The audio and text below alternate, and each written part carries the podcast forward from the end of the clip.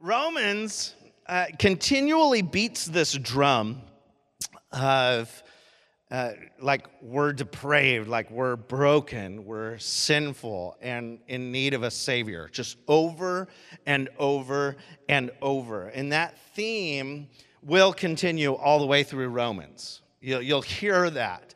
But you'll hear the solution or the wrestle with the tension of being easily tempted and sinful. And, and this week is similar to the talk we gave last week of just the power and necessity of the gospel in our lives. This week, though, will be like on steroids. So, for those of you who aren't familiar or follow athletes, like steroids mean it's going to be bigger or stronger, more bold, I guess you would say. In fact, this week would be what I love. Somebody referred to Open Life one time as being Sunday school on steroids. That is today's talk. This today is Sunday school on steroids. Because we're going to really look at some of the, the background and meaning behind some of the things being taught uh, that will bring to, to light what is in uh, the text of Romans 4. So, our big idea today is by faith, our debt is covered. So, by faith, our debt is covered. This is a little high, so I'm just going to lower it and try not to break my iPad at the same time I'm doing it. Ah, that's better. Um, the series big idea, if you would, we're going to keep a, a constant theme throughout this series by faith, and it's we're saved by faith. But today, specifically, we're looking at by faith, our debt is covered. And that term might cause some to wrestle in like a couple different ways. Wrestling with this concept of what? I have a, I have a debt? And it might just put a question mark in your mind. The first, the first challenge, I guess you would say, is the idea of debt and the fact that you have one. Maybe you walked through the door and didn't realize that, and, and, and, and you're just going, I didn't know I had a debt that had to be paid. Uh, what is this debt you speak of, you know? And, and it's the debt of our sins. And if you read the text of the, the, the Bible from the beginning, Genesis, sin entered humanity. And we instantly had this debt that, that the only way for that debt to be covered was through death. Crazy enough. And here is this, this debt, this pain that only, as we're going to read, faith in Jesus can allow us to be forgiven of, can cover that debt, if you would. Jesus has paid our debt once and for all by going to the cross, by taking his perfect life to a cross and dying for you and me. And so it's by faith in Jesus that our debt is covered, that we can claim to be debt free of sin by putting our faith in Him. The other potential challenge that comes to mind uh, in this area of faith covering debt is a practical understanding of it because you just it makes no sense ultimately that your faith could cover debt. I don't know about you, but my faith has never paid my credit card bill. Right? I mean, just think about that. You know, at the end of the month, when we pay mm, for that bill and, and you knock it all the way down to zero so that you don't pay any of the interest that they try to suck out of your life, um, faith has never got me there. You know, I don't go to, to work and, and, or if I don't go to work and if I don't pay my bills, they're going to call Somebody will reach out to me in a not so friendly way, maybe, right? And uh, I look at that and I go, what about our mortgage? What if we just stopped paying our mortgage and and at the end of the month, you know they're going to call because I don't really own my house, right? Yeah, well, some of you do, but I don't. So it's like, uh, you know, they would call and they'd say, "Yeah, Mr. Huff, I noticed that your payment hasn't made it in, and we're calling to remind. Is is everything okay?" You go, well, you know, honestly, I just have faith that that's going to be uh, paid this month. In fact, you know what? I'm, I'm going to go big here. I'm just going to reach out and I'm going to claim that my whole mortgage will be paid off right now in the name of Jesus. We're good, right? How do you how many of you think that conversation is going to turn weird right about that moment? And they might not agree with me on the other side of the line. You know, I don't know what I'd do if I was in charge of making that call from whoever owns our mortgage. And, you know, they would just be like, um, sir, that's great that you have faith, but uh, my screen is still showing that you payment. I don't know what I would do. How do you be nice then? You know, customer's always right. Ooh, wow, this is a rough one. I don't know how I'm going to get there. Uh, this idea of faith covering debt can be tough to understand, but it is by faith that our debt of sin is covered. And it's faith in Jesus that covers it. Before we really dive into Romans 4, we need to unpack a very academic word, doctrinal, theological, if you would, and that word's justification. Justification is important to grasp because we're going to look at when it came about through the life of Abraham here in a second. And if you went to Bible college, you would spend a lot of time on this word, like maybe an entire uh, session, like 10 weeks, you know, you a class you would spend on this word. Or, you know, I've heard many people do entire series on the word justification or sanctification. And, and it's so the reality is, I'm going to try to accomplish in 10 minutes what you might go to college to learn. So, supernatural wisdom, amen, in the name of Jesus. So, uh, the reality is, justification is being made right with God. It's being declared righteous. Interesting. So, being made right with God, being declared righteous. Justified is the root word of justification. And justified means to pronounce or be treated as righteous. When it comes to justification and salvation and being saved from our sins, once we are justified, there's nothing else needed in order to gain entrance to heaven. No debt of sin holds claim to us to prohibit our being saved. Pretty simple, right?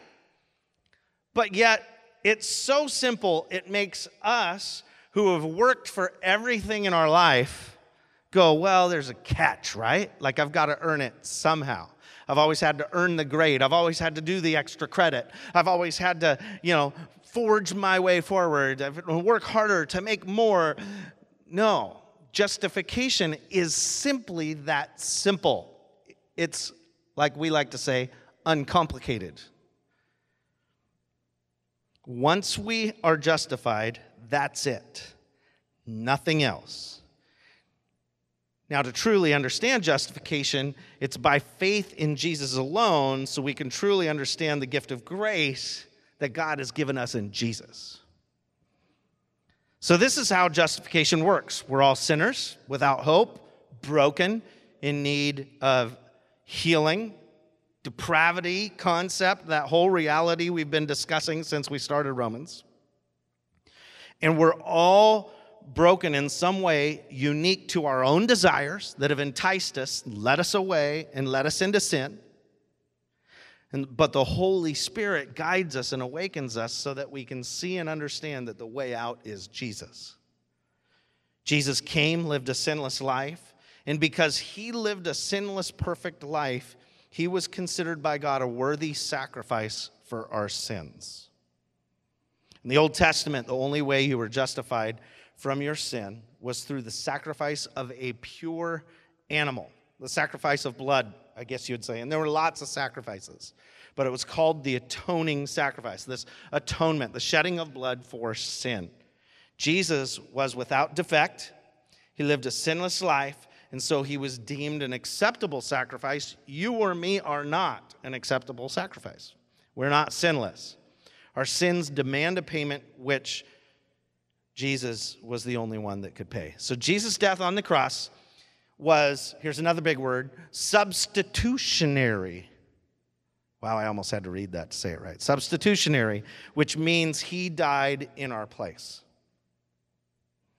In John 19, Jesus is on the cross, and he says, with his last breath, It is finished. that it is justification. It is finished. In other words, it, I have made a way. Life has been given. The perfect sacrifice. The old way of finding a, a perfect, pure dove or, or a spotless lamb, those are all done. Those sacrifices are no longer necessary. I'm the sacrifice. And through faith in Jesus, we're declared righteous. Now, here's the next level of justification. I mentioned it a second ago, the word. But justification is, is a complete work of God and is instantaneous. There's another word that is often thrown out in the academic context of justification because it's like what happens next is sanctification. Sanctification simply is the process of working out our faith, our relationship with God. It's the process of being perfected or made holy by God.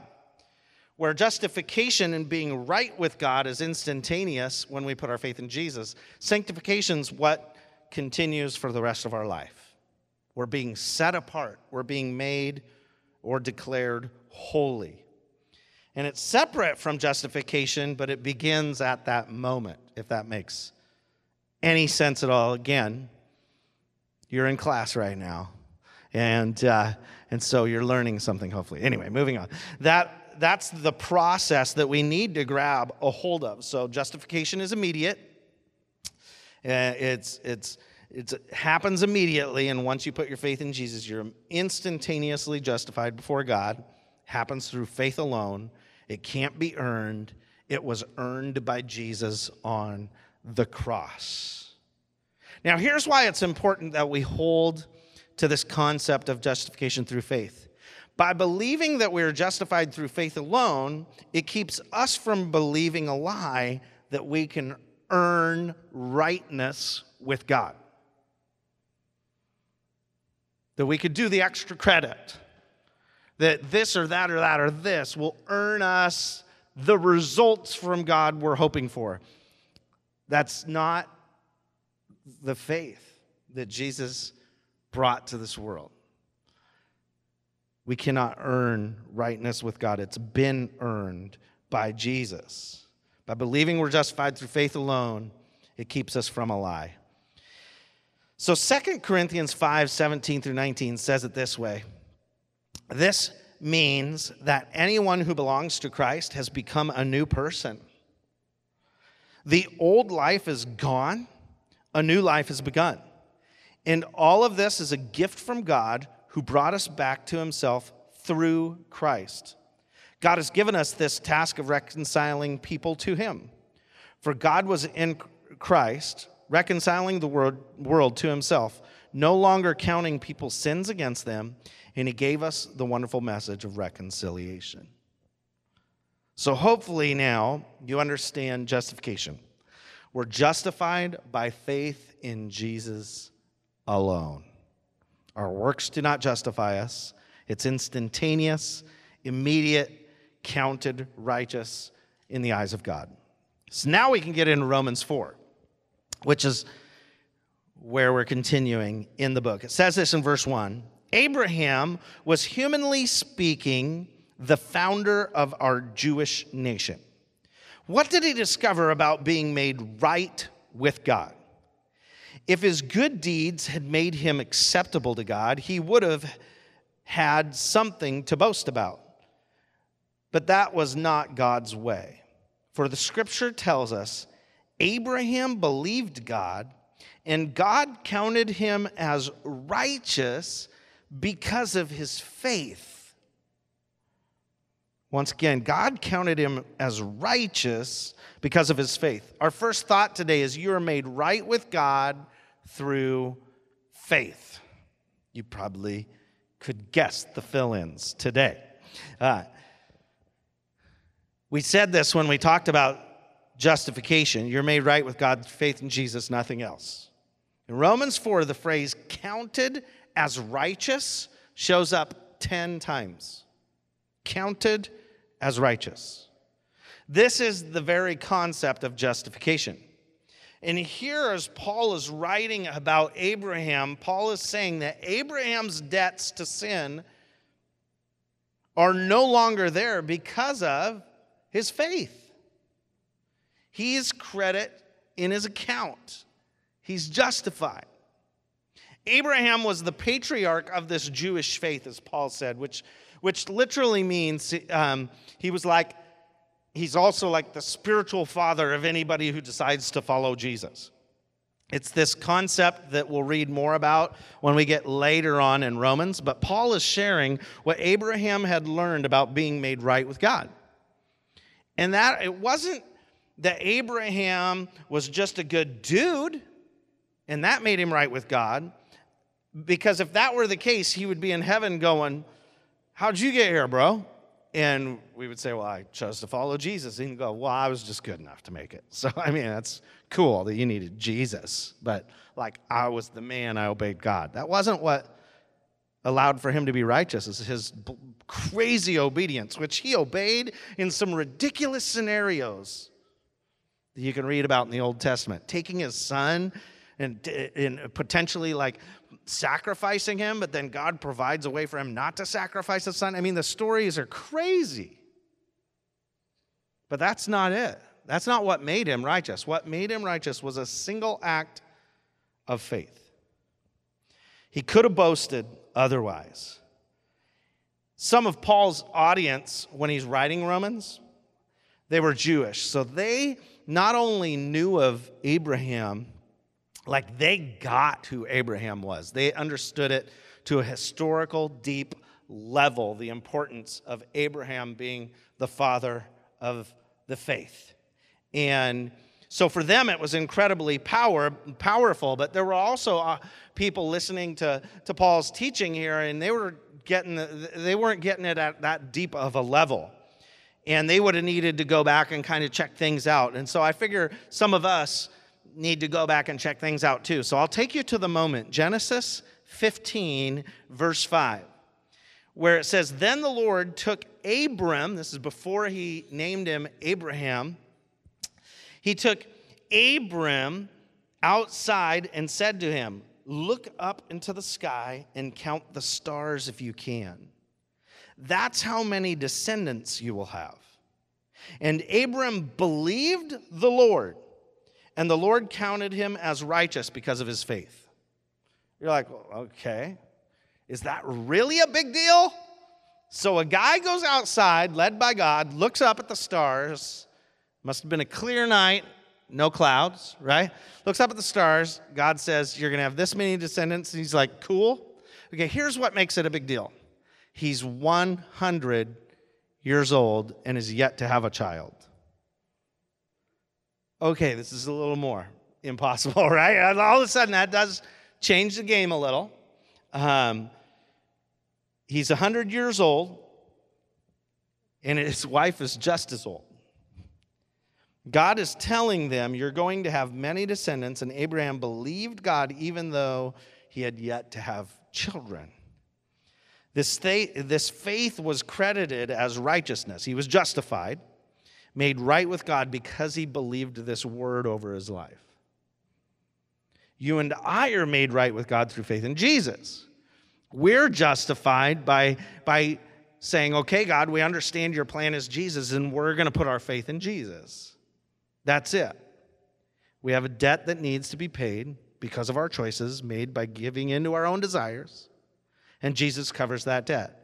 That's how we're made right with God. Abraham was made right by believing God's word. Now, get this Romans 4 4 through 5 says, When people work, their wages are not a gift, but something they have earned.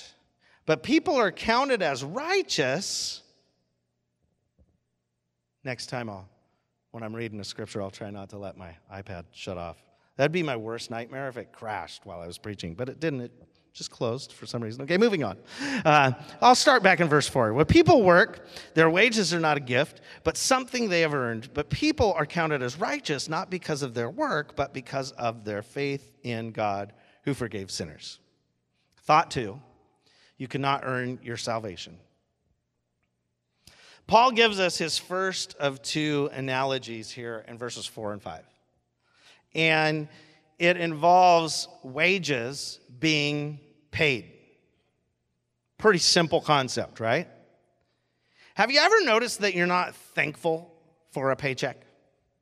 I mean, you are in the realm that allows you to pay your bills, but it's not like when payday hits and the auto deposit goes into your bank, you call your boss and go, hey, yeah, um, just wanted to say thanks again.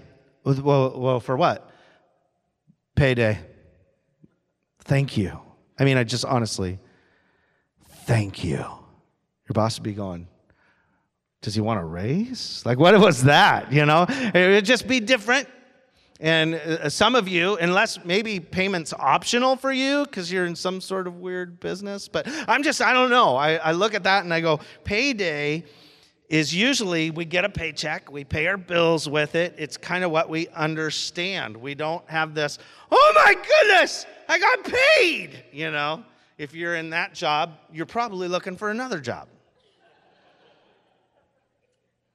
So, wages, we understand this concept of you expect to get paid if you work. That's just, now it's a whole different concept if you expect to get paid equally and you find out somebody else is getting paid a lot more. There was one moment in my life where I realized I was 4%. It's a funny story. I'm not going to share all of it. But basically, a bunch of people got bonuses, and it was accidentally released to everybody how much everybody got in an email. And it was painful to look and realize, wow, there's not many of us on staff. Some got a very large portion. I got 4%. I'm at the bottom of the totem pole. You know, it's like that moment on Survivor, if you still watch that show, where you realize you're not in the alliance and you're going, this is going to be painful soon. You know, so it's that one of those moments, and you just go, oh, but if you work, if you put in the same time, if you do the work, you should be compensated. And that's how a job works. I do the work, therefore I get paid. Well, we're justified by faith, not by what we do. So we're not made right with God by what we do. We're not counted righteous by what we do. We cannot earn our salvation. We're not counted as righteous because of our works, but because of our faith in Jesus who forgives sin. And so that's why Paul begins to have to spell this out in multiple ways for us to catch. You can't earn this. And it feels like repetition. I know, Thad, you've said this, it's by faith alone. But you see, you gotta really get through what you're used to to comprehend it. It continues in verse 6. David also spoke of this when he described the happiness of those who are declared righteous without working for it. Oh, what joy for those whose disobedience is forgiven, whose sins are put out of sight. Yes, what joy for those whose record the Lord has cleared of sin. Another analogy that Paul's readers would clearly understand King David, the man after God's own heart, is what David was known for.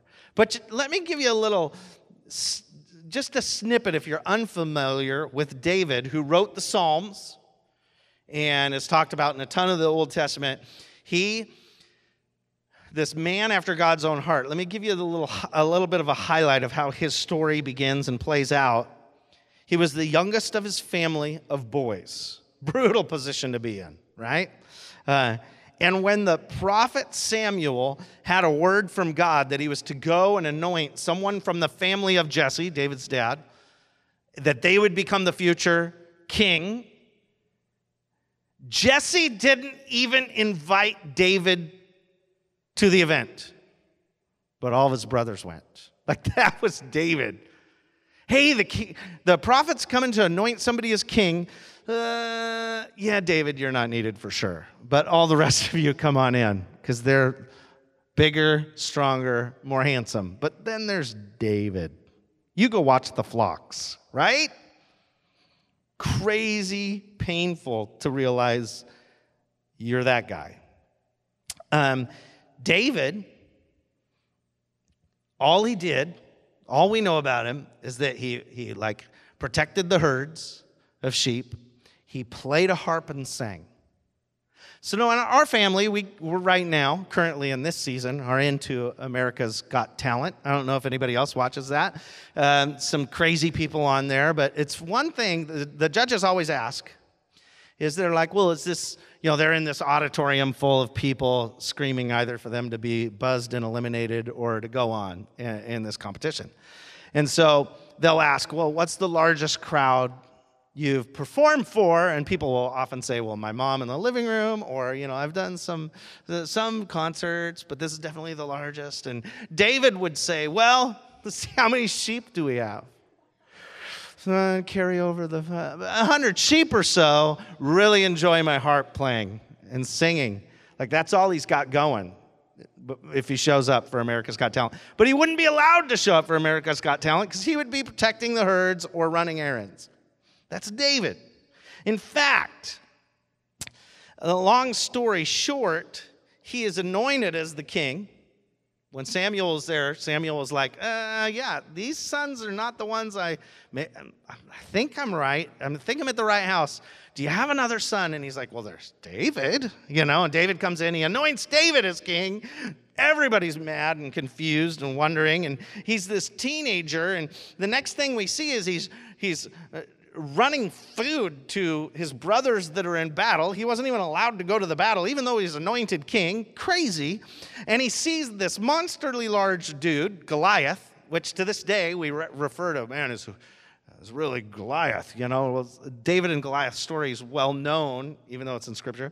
And, uh, and so this, he sees Goliath mocking God and the troops of the Lord, and he's like, "Why are you allowing this to happen? Who's going to go fight this guy?" And they're like, Nobody. You kidding? Look at him. And David's like, Then I will. He runs out with some rocks and a slingshot, kills the dude, cuts off his head, and that's kind of how David worked, right? He was just aggressive. And so he writes the Psalms and he's just in love with God. But this is where I love the Bible. Because the Bible doesn't just show us the good in someone's life, the Bible shows us all of their life. And David messes up. And he messes up pretty big. He decides not to go to war, which he should have been in battle, but he decided not to go to battle and stay home. All the men are on the battlefield, and, and he goes outside the time of day when ladies are showering, and he sees a lady taking a bath from up above, and, and, and he lets his evil desires take control, and he sleeps with her and gets her pregnant and tries to cover it tries to invite the husband from the battlefield home, but that husband's a righteous man and says, No, I'm staying on the battlefield until we win the, the battle. And so then he, you know, because he was going to try to get him to sleep with his wife, so then they could say he got her pregnant, but then they couldn't. And so he had to then have the husband killed. Yeah, that's the man after God's own heart, right? that we refer to in Scripture. And what he's talking about here, like he fell and he fell hard. Like, this is sin. This is deep. And it's in these moments that he writes out the passage that Paul quoted in Romans. Paul quotes just a couple of the verses, but I want to read the whole Psalm 32. I don't think it's on the slides, Corey. You might want to just jot the reference in the side there. It's on the digital handout if you have it, but not the physical one. But it says this Oh, what joy for those whose disobedience is forgiven, whose sin is put out of sight.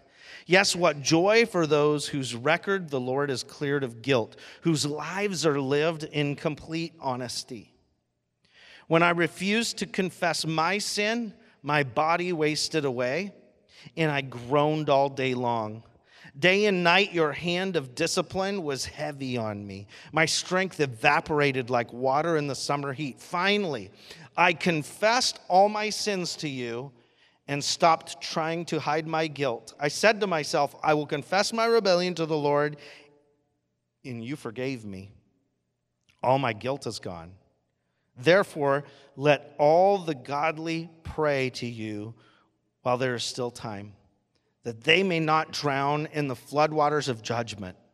For you are my hiding place, you protect me from trouble. You surround me with songs of victory. The Lord says, I will guide you along the best pathway for your life. I will advise you, watch over you. Do not be like a, a senseless horse or mule that needs a bit and bridle to keep it under control. Many sorrows come to the wicked, but unfailing love surrounds those who trust the Lord. So rejoice in the Lord. Be glad you who obey him, shout for joy, all whose hearts are pure. Both Abraham and David were justified through faith. And David penned the emotion he experienced in the moment he confessed his sins and put his faith in God, even though he sinned and sinned bad. We can't work our way out of sin. We can't hide it from God. We can't earn our way back into right relationship with Him. Both Abraham and David were good guys for the most part. They made their mistakes, they chose some, some wrong moments, but they were justified. And maybe you're looking at yourself in the mirror and you're going, but my life, Thad, yeah, justification by faith in Jesus with what I've done? Could he really make me right in an instant? The answer today is yeah, 100%. 100%. But I've never had faith in God, and nobody before me and my family has had faith in God, and it would be a first. I would be a first. It would be different. It would be uncomfortable. Uh, could I? Re- could I really be justified today? Be made right in the presence of, of God? Through faith? Just by having faith in Jesus? I think we read that clearly today. The answer is yes. The simple truth is you can be completely free. You can go from the weight and the concern and the guilt eating you up, as David wrote, to instantaneous.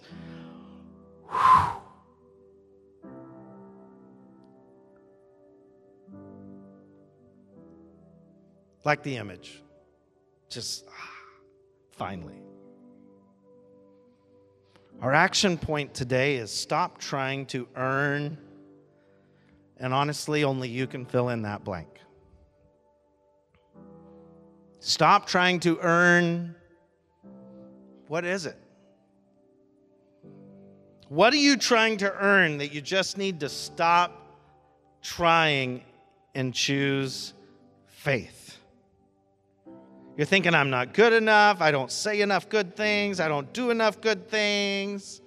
But if I do, I'll be saved. No, no, no. It's not going to save you. Your deeds cannot save you. Maybe you're trying to earn love, earn forgiveness, earn grace, earn acceptance. It won't work. It's not worth the effort any longer. Maybe you're trying to earn your healing or healing for somebody you love. We prayed for Jaden earlier. He called me yesterday because what they thought was two to six months with his mom, they said may just be a day or three to seven days. And the night previous, on Friday night, they thought they lost her. And so he needed to rush down there. And obviously, I was like, well, I'll preach for you, no worries.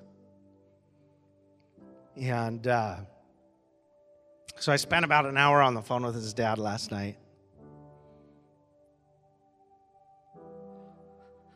And it's interesting to have that conversation with somebody staring death in the eyes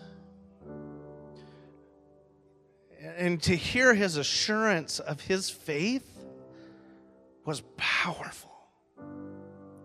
He's like, That I know that it doesn't that I don't have to travel across the country to this church with a healing anointing and have them lay their hands on Pam and then she'll be well. God could heal them from right where I'm at. I don't need to go to this prayer room at this specific time to receive the healing. God can heal right now if He chooses to heal. And yes, maybe He's going to choose to heal by bringing Pam home to heaven. That season in somebody's life is tough, and without faith in Jesus, way tougher. You know what? It was awesome to hear because I was just going, yeah, I can't earn it. Didn't have to have that conversation with Jaden's dad at all. He grasped that. It's like, I, all I can do is release Pam into God's hands and he'll do what he will do. We're made right with God through faith. We can't earn a thing in his sight. We can work out our salvation, but we can't earn it. And so I want to pray over you today. And our response time today is going to be receiving communion together. And, and maybe you want prayer personally. Maybe today you just, man, be something for you. And maybe you were brought up in a way you grasp the confess your sins to one another and then you'll be healed. I mean, maybe, maybe today you want that personal prayer moment.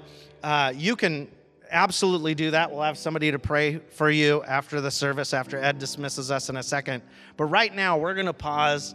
And, and, as the worship team sings, we're going to receive communion. And this is what communion is. Let me explain this clearly because it's celebrating that moment that paved a way for us to put our faith in Jesus. Yeah, we need to choose faith in Jesus today if you've yet to do so. But what we're doing by taking a piece of bread, dipping it in grape juice, and eating that is we're remembering Jesus' perfect body sacrificed on the cross. The bread represents his body. And we're remembering the blood he shed for us on the cross. And this does not save you. You can't receive communion today and hope you get saved. Why? I think we said it a few times today because faith in Jesus alone saves you. We do this in remembrance of Jesus. I want to pray for you today before we receive communion. God, I thank you for those who are able to make it today. And I know that, God, your word says we need to put our faith in you. You sent Jesus to live a perfect life and make his way to a cross to be the atoning sacrifice so that we could be made righteous in your sight by putting faith in him, justified.